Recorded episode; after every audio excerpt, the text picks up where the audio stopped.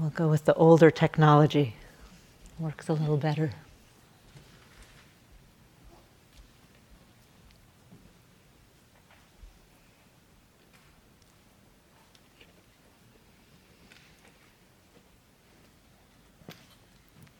So here we are on the afternoon of the first full day of the creativity retreat. And I am always just so inspired to be here. It's just a tremendous, uh, it's like there's a, uh, the combustion of creativity is going on in all of you. And I, as teachers, we get to just warm our hands by the fire. It's really inspiring. And it's, inspiring for me as a writer. I think Anna mentioned the first night that in addition to being a practitioner of yoga and meditation, I'm a practitioner of writing as well. And I've written a few different books a travel book, and a, a novel, and a yoga and meditation book. And I'm in the final stretches, kind of on deadline, on another book right now. And so it's the, really the perfect time to be on a retreat like this because there can be the stage when there's a deadline that it really starts to feel like work and it starts to feel like a product.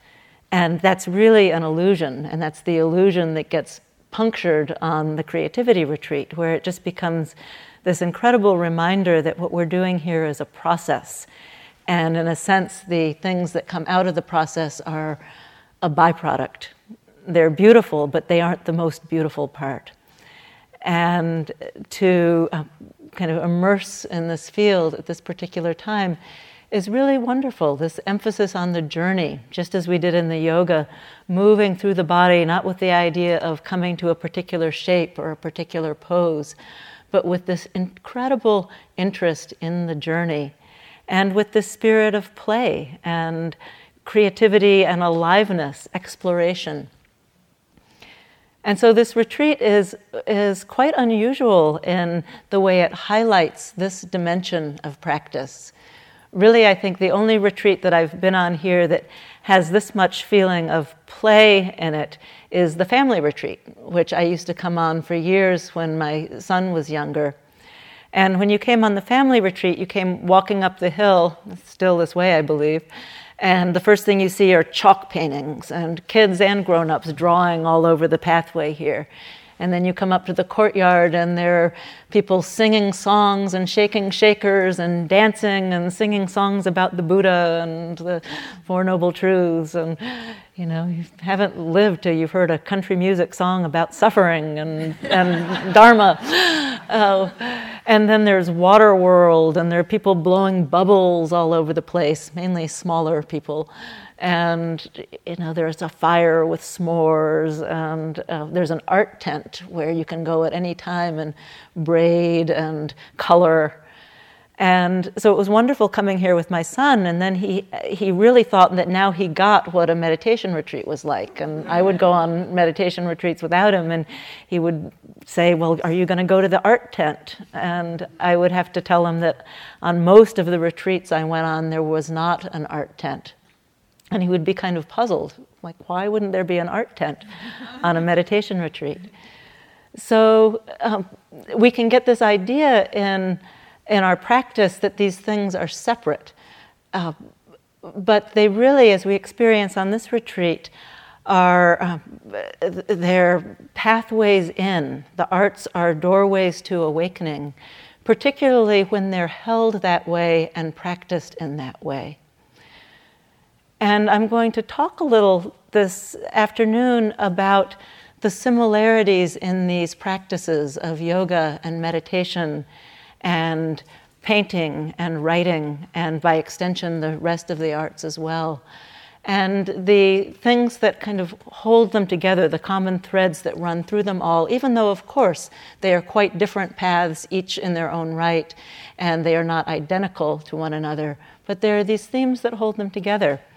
And so I'd like to talk about that today and talk about it in the light of this overarching thing that they all hold in common, which is that our lives matter. Our human lives matter. And they matter not just in the abstract, but they matter in the specificity of our life. They're worth paying attention to. The ordinary moments, the, uh, the fact of being incarnated in a human body with human emotions and human dramas and, and human blood and bones. That these are all things that we can pay attention to and that they can wake us up and wake us into a larger understanding of who we are that includes them as well as transcends them. And that the way into all of that and the way into that understanding and that relationship with our lives is by the simple act of paying attention. Here's a quote from Jane Hirshfield. She's a wonderful uh, Zen student and, and poet. She has a book called The Heart of Haiku about the 17th century poet Basho, who was also a Zen monk. And Jane Hirshfield writes In his poems and in his teachings of other poets, Basho set forth a simple, deeply useful reminder that if you see for yourself, hear for yourself, and enter deeply enough into this seeing and hearing, all things will speak with and through you. Zen is less the study of doctrine than a set of tools for discovering what can be known when the world is looked at with open eyes. So that's what we're doing here. We're cultivating this art of looking at the world with open eyes. And so I'd like to talk about this today kind of through the lens of one of the central Buddhist teachings, which is the lens of the four foundations of mindfulness. And this is a teaching from the Buddha about the four areas of our life, the four arenas of human existence. It's sometimes called the four establishments of, of mindfulness because it's these four different areas where we can pay attention, where we can cultivate this art of mindfulness, of being present, of looking with open eyes. And by looking at these areas, we can bring about a deeper understanding of our lives and of what it is to be human. We can bring about freedom. We can bring about an understanding that relieves us from uh, the suffering that we cause for ourselves, the ways that we get tangled in knots. And so these are areas that we explore through our meditation practice and we explore through our yoga practice, but that we also explore through our art. And so I'm going to talk about them not so much in the traditional medit- meditative sense, but in terms of how they really uh, are explored through our art and how they, help, how they help illuminate and enrich our art.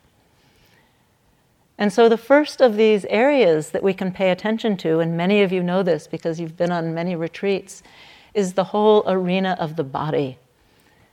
And by extension, the physical world itself so that there's our own body paying attention internally to our own body, but there's also the body of the world.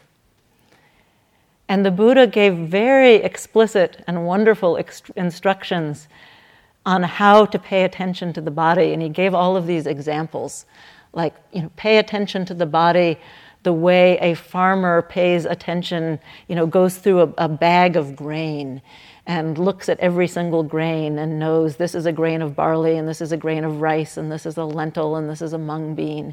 You pay attention with this degree of specificity. Now, it's worth noting, especially perhaps for the writers, that the Buddha was a great user of metaphor.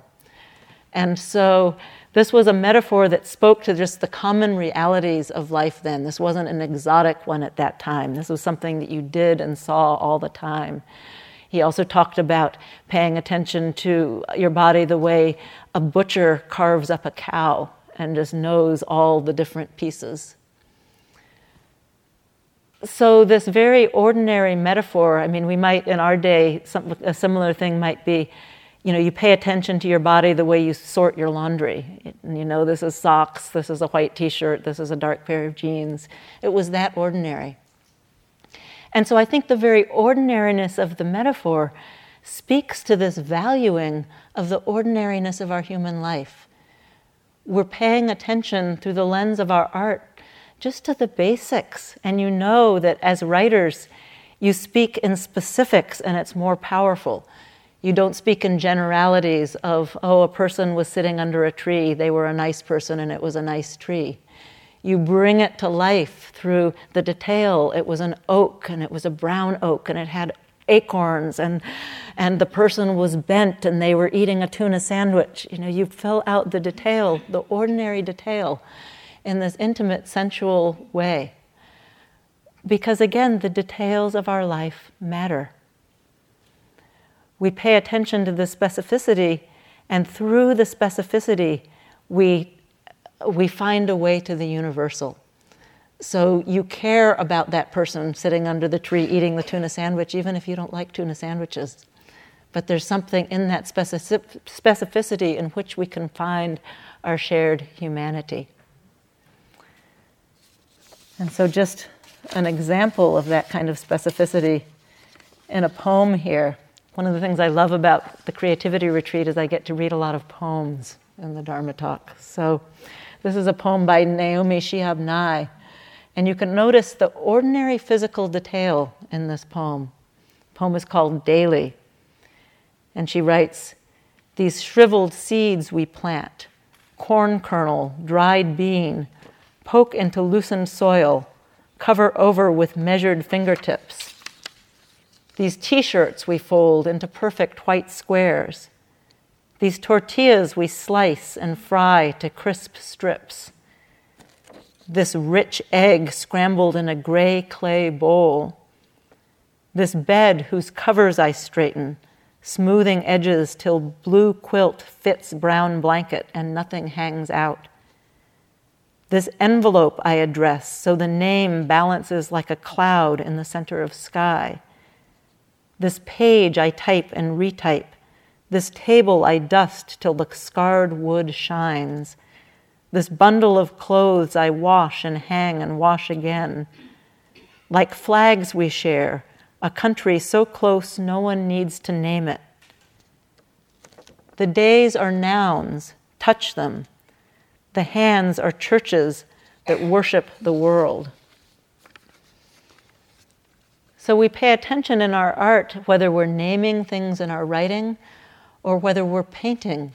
And again, it's, you know, you may be painting something extraordinary that's never been seen on this earth before, but we're still using the ordinary colors of human existence blues and reds and turquoise and emerald.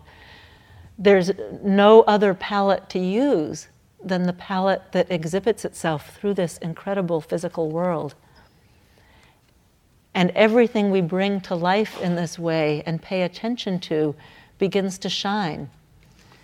So you can go and you can look at examples of paintings, and it will often be a painting of something quite ordinary a group of people having a picnic on the grass, or a flower, like those Georgia O'Keeffe flowers, you know, but blown up so big that you see every detail of it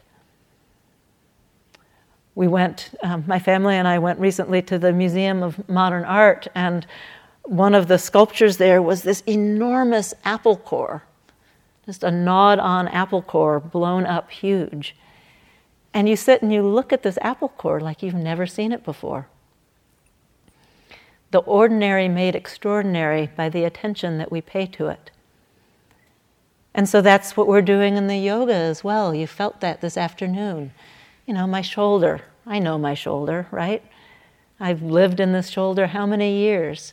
And yet you go inside, you start to move, you pay attention, and it illuminates itself, it reveals itself. We realize we didn't know that shoulder before until we paid attention to it. And so when we pay attention and do our art in this way, we're cultivating a way of being that then we can bring to everything. Like, oh, my child. I had an idea of my child, but here's my living child. Here's my partner. Here's my friend. Here's my work that I'm doing. Here's this cake that I'm baking. It's fresh, it's mysterious, it's revealing itself. And so, by paying attention in this way to the details of our ordinary physical world, a kind of meaning starts to shimmer through them. This is another quote This is from an author called Bonnie Friedman, Writing Past Dark. She says, Meaning does not have to be injected into a story like juice injected into a cooked turkey. Things themselves are translucent with meaning, like paper translucent from grease. Meaning is held in the web of things, like honey held in a comb, or a bundle of the sun's radiant energy held in the green of chlorophyll. So you never need to worry that what you're painting or what you're writing about is too ordinary, that you have to make it somehow extraordinary. It's just this act of paying attention that makes it extraordinary. And I want to say one little thing here about um, the practice of paying attention, and just one little thing that I've found incredibly useful in my own life in terms of caring, of using life as a practice in this way. And that's the practice of keeping a journal, whether it's a written journal where you just scribble down things. I call it putting things into the basket. And often I just go through and I put in something from each one of my senses. What did I see today? What did I hear? What did I smell? What did I taste? What did I feel in my body? Doesn't have to be a lot, but just collecting these things. And I used to think, well, I was collecting all these things so I would use them later. And that I would have this vast storehouse, and somehow, sometime I would go back into the journal and pull out these things and use them all. And at a certain point, I realized no, that's not what it's about. It's about developing that muscle of paying attention. And it can be an art journal too, just sketching down something that you've seen a little image, a little color, a little piece of something, something so random you may use it, you may put it into something someday. Um, I realized at a certain point, I can't even read most of my old journals. you know, I go back, I have piles of them. I look, there's things I wrote in the middle of the night, felt really important, and I'm looking at it thinking, hmm, I have no idea what that says. And yet, the keeping of the journal was really important. This is William Stafford, a poem, What's in My Journal? He says odd things like a button drawer, mean things, fishhooks, barbs in your hand, but marbles too, a genius for being agreeable. Junkyard crucifixes, voluptuous discards, space for knickknacks, and from Alaska. Clues that lead nowhere, that never connected anyway. Pages you know exist, but you can't find them someone's terribly inevitable life story, maybe mine. So keep a journal. One more quote about journaling from David Sedaris, who's kept a journal every day since uh, September 5th, 1977. And he writes this Even what I'm recording is of no consequence. I've got to put it down on paper. I think that what you have is a disorder, my partner Hugh likes to say. But who proves invaluable when he wants the name of that restaurant in Barcelona that served the camembert ice cream? The brand of soap his mother likes. Of course, the diary helps me as well. That certainly wasn't your position on July 7th, 1991, I'll remind you an hour after we've had a fight. I'd have loved to rebut him earlier, but it takes a while to look these things up. The diary also comes in handy with my family, though there it plays the same role as a long lost photograph. Remember that time in Greece when I fell asleep on the bus and you coated my eyelids with toothpaste? I'll say to my brother, Paul. To heavy pot smokers, reminders like these are a revelation. Wait a minute, we went to Greece? So keep a journal and keep your body in it. Keep the body of the world in it. So, the second foundation of mindfulness, the second area that we can pay attention that the Buddha talked about, is what's called the realm of feeling tones. And in the classical practice, what this mainly refers to is these basic feeling tones of pleasant, unpleasant, and neutral. Things we like, things we don't like, things that we don't even notice because they go right by.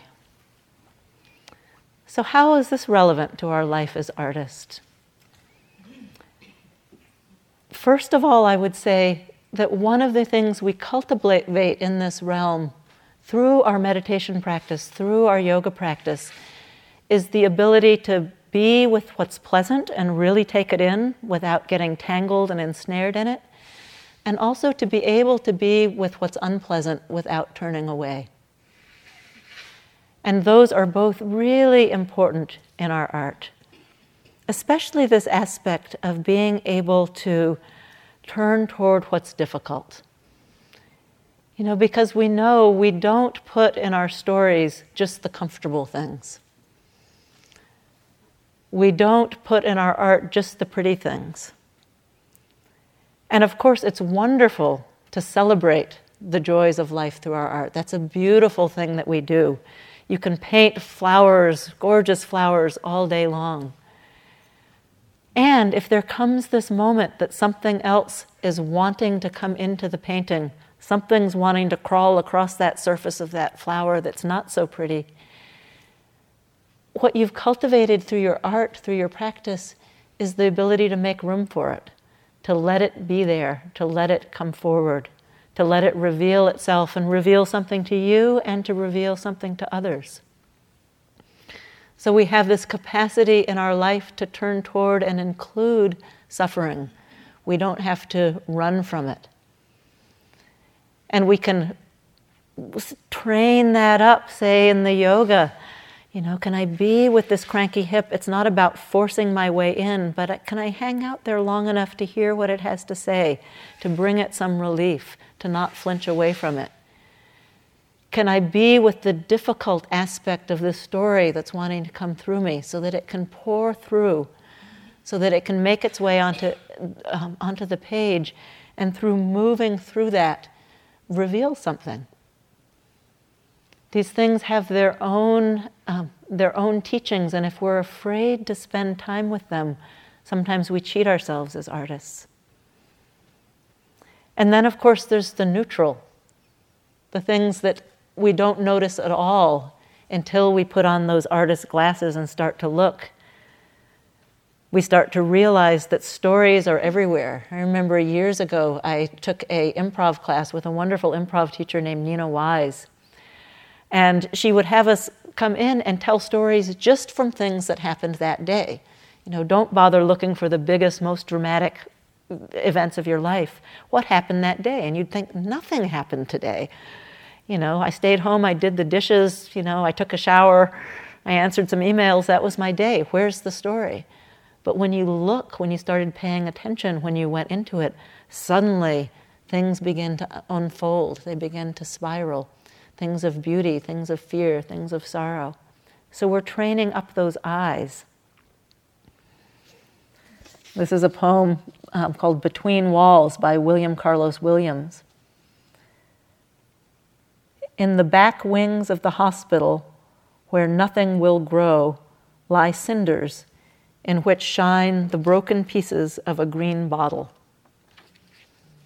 So I don't know if you know that William Carlos Williams was a uh, physician, and so he wrote his poems on, um, on prescription pads in between seeing patients, and so they were very short. And you can just see this. This is this moment where his eyes were open he was out behind the hospital and he saw that sparkle, which is both a thing in itself and also a metaphor for how it is to be an artist. We see the gleam amid the broken cinders. We see that gleam where nothing will grow, and yet there is something beautiful. And when we're not afraid, we can actually see that the the tragic, the heartbreaking, and the beautiful are woven together, they're braided together in our life. And so, in the middle of these dark moments, are these moments of illumination. In the middle of the heartbreak can be the joy. And there can be beauty found anywhere and beauty brought to anything. Last year, I went to an exhibit out at Alcatraz by the um, the Chinese dissident artist Ai Weiwei.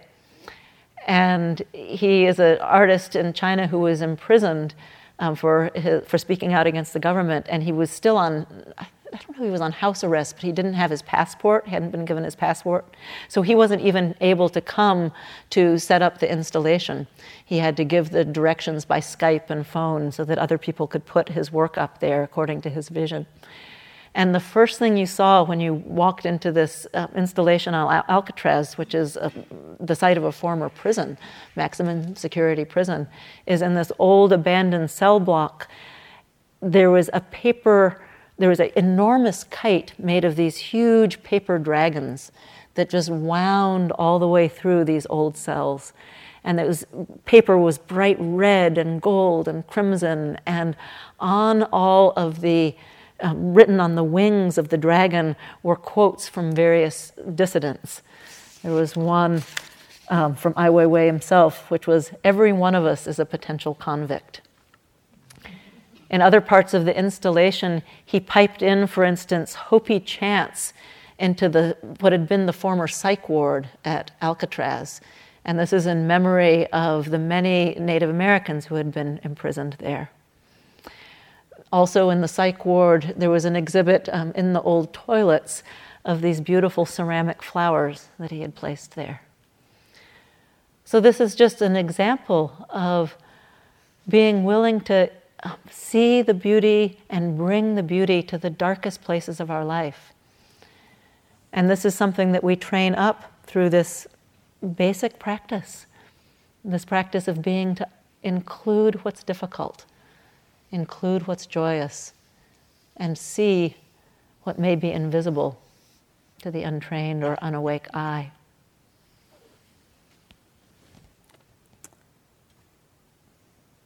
So, the third area, again, going back to these classic teachings, the third area where classically we can practice this ability to be awake is in the realm of the mind, the heart and the mind the emotional states, the thoughts that move through, the contents of our heart and mind, and then also the basic attitudes and moods. Is the mind contracted?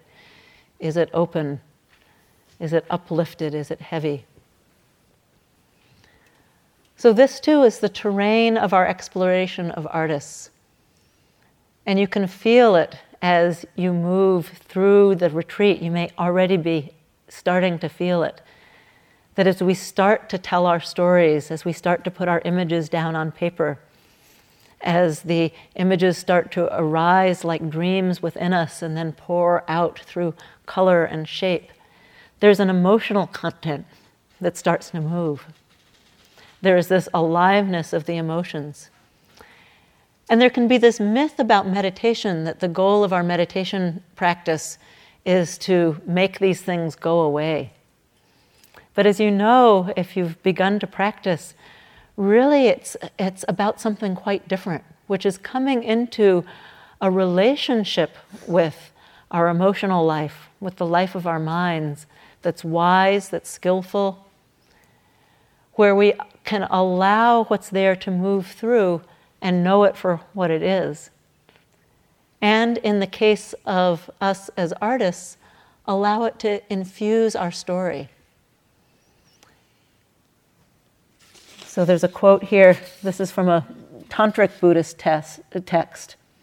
Flowers like the blue lotus, the red lotus, the white lotus do not grow on the ground in the wilderness, but do grow in the swamps and mud banks. Just so the Buddha qualities grow in those living beings who are like swamps and mud banks of passion. So, through our art, we swim around sometimes in those swamps and mud banks. Have you noticed that? Have you maybe rolled in one today? And again, it's that quality of not being afraid, of being able to, um, to open to what wants to move through us and receive it and let it be known, let it be expressed.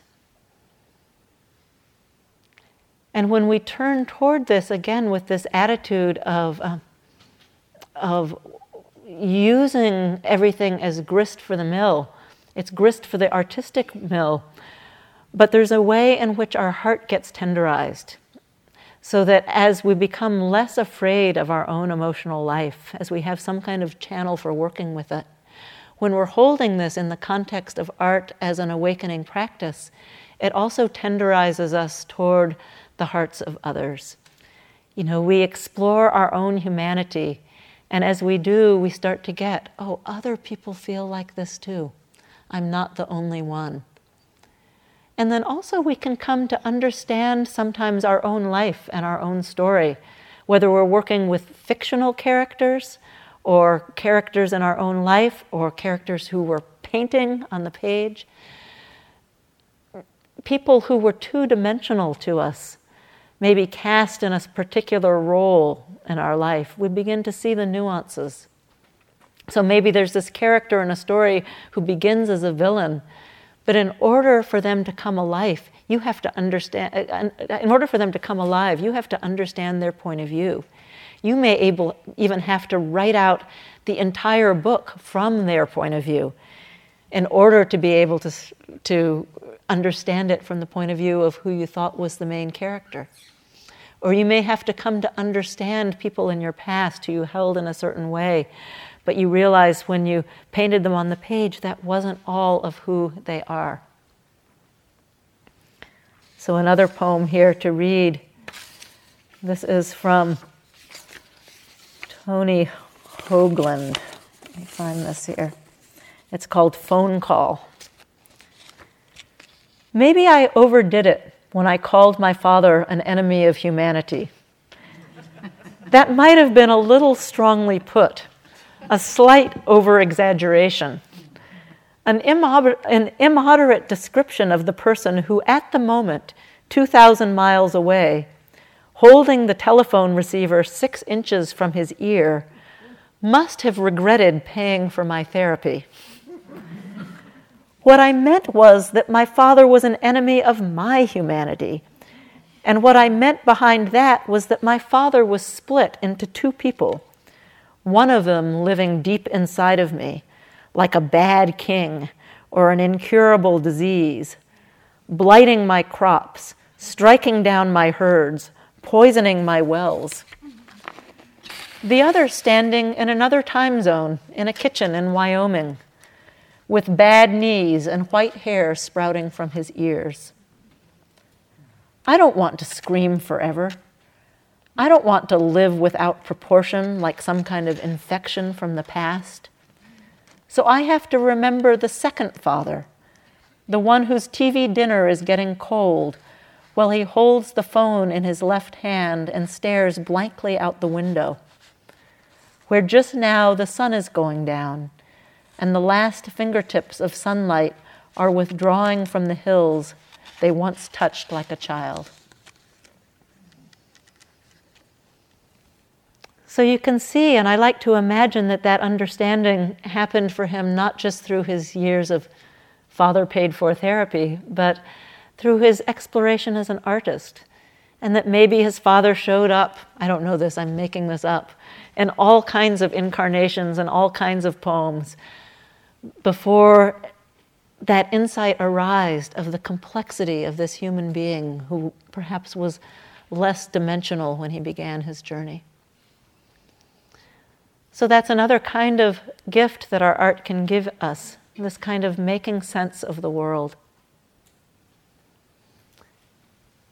And this starts to move now into the fourth foundation of mindfulness, which there are many ways of talking about, but one way of talking about it is that we're looking at the patterns of thought and mind and living. We're looking deeply at the structures of the way the world works and how our minds interact with that. And we're seeing what cause, causes suffering and what doesn't we're starting to cut through our entranced state, our belief in the stories that are being told in our mind, and drop into something deeper so that we have some freedom around the way we look at the world. We're moving out of stories, for instance, that I can't paint or I can't write. We're moving out of stories of judgment of fear, of contraction, of doubt. We're moving out of that um, entrancement that I have to get what I want or I can't be happy. Through our art, we're starting to tune to a deeper current. We're being able to listen to a deeper current and follow it where it goes. William Stafford calls it the golden thread that weaves through our life, and you can pick it up anywhere and any moment and start to follow it. And one of the trances that we start to break through is the belief that things are permanent, that we're permanent, that we have a solid self that will be here forever, that the story we're writing is permanent, that our painting will last forever. We're starting to open to an understanding of the creative process and of life as a kind of flow and that we're moving in this current and things are always changing. And that if we cultivate that through our art, we can begin to practice it a little more in our life as well. Poem here I'm thinking of Kay Ryan, who used to be the poet laureate here in Marin, poet laureate of Marin, the Niagara River.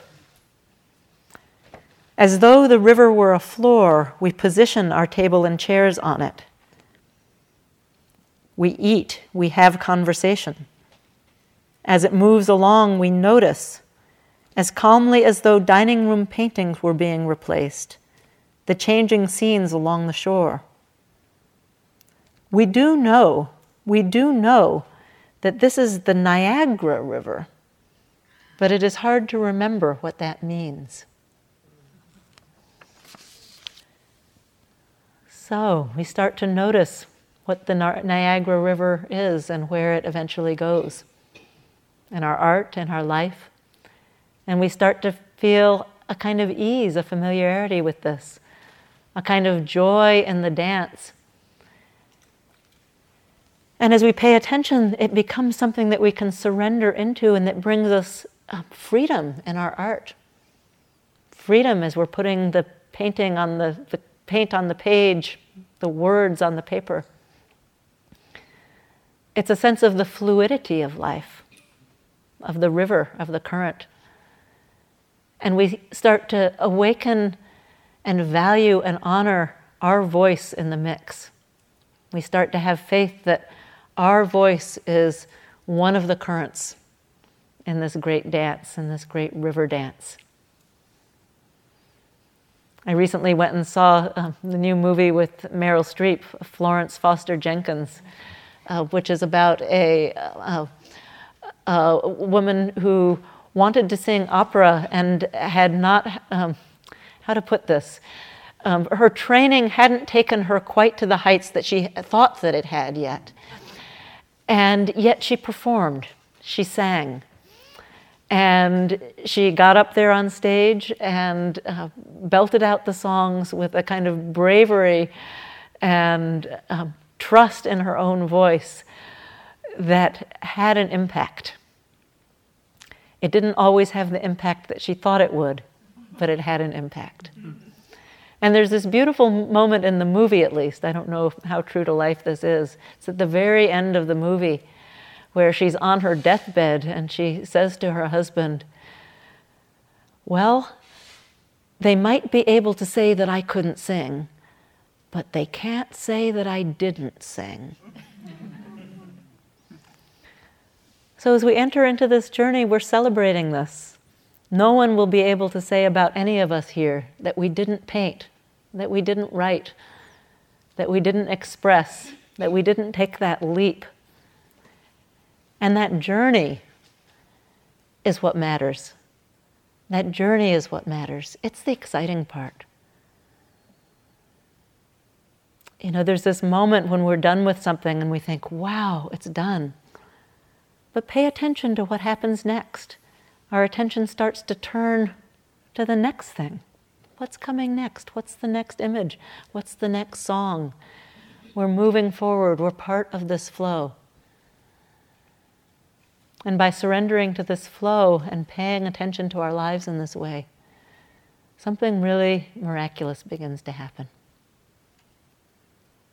And this week we'll all get to discover what it is for us. So let's just sit in silence for a moment here.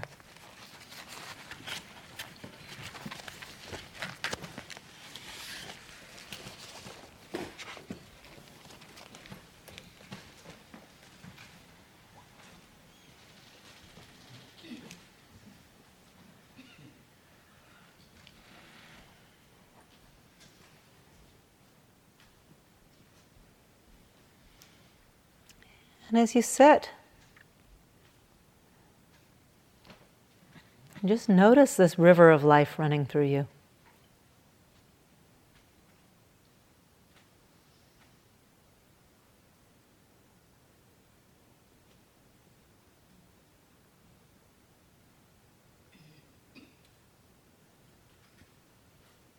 What are you feeling in your body?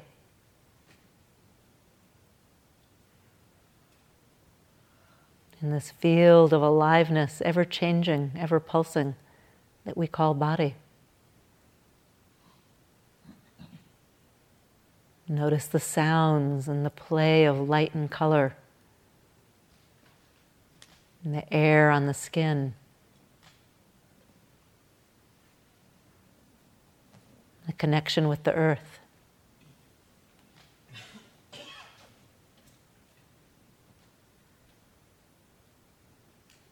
Notice that some aspects of your experience right now may be pleasant, full of ease. And some may more, be more difficult, even painful.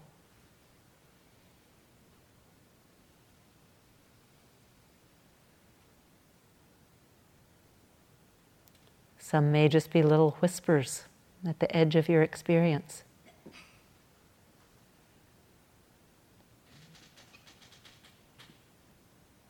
Notice the flow of your emotions and moods. And that what's here now may be different from what was here an hour ago, two hours ago. Knowing that it will change again.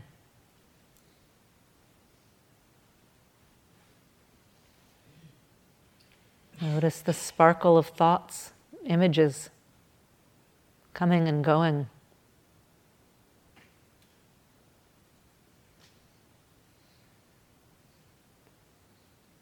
And the space that all of that's held in.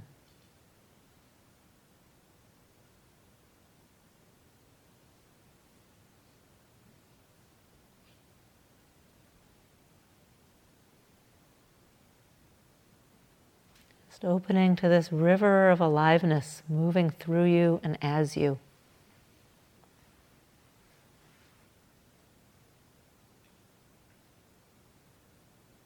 Notice its inherent creative power.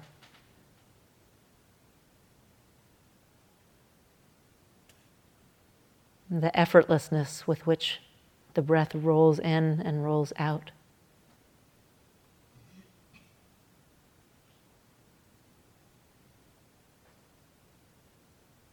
The way your heart beats without your having to make it happen.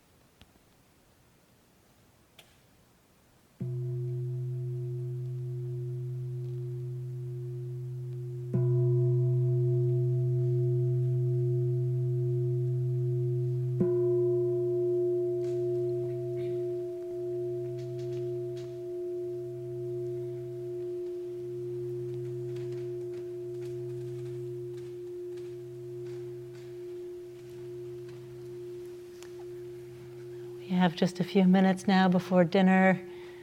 Enjoy your meal and be back with your painting and writing at seven o'clock this evening.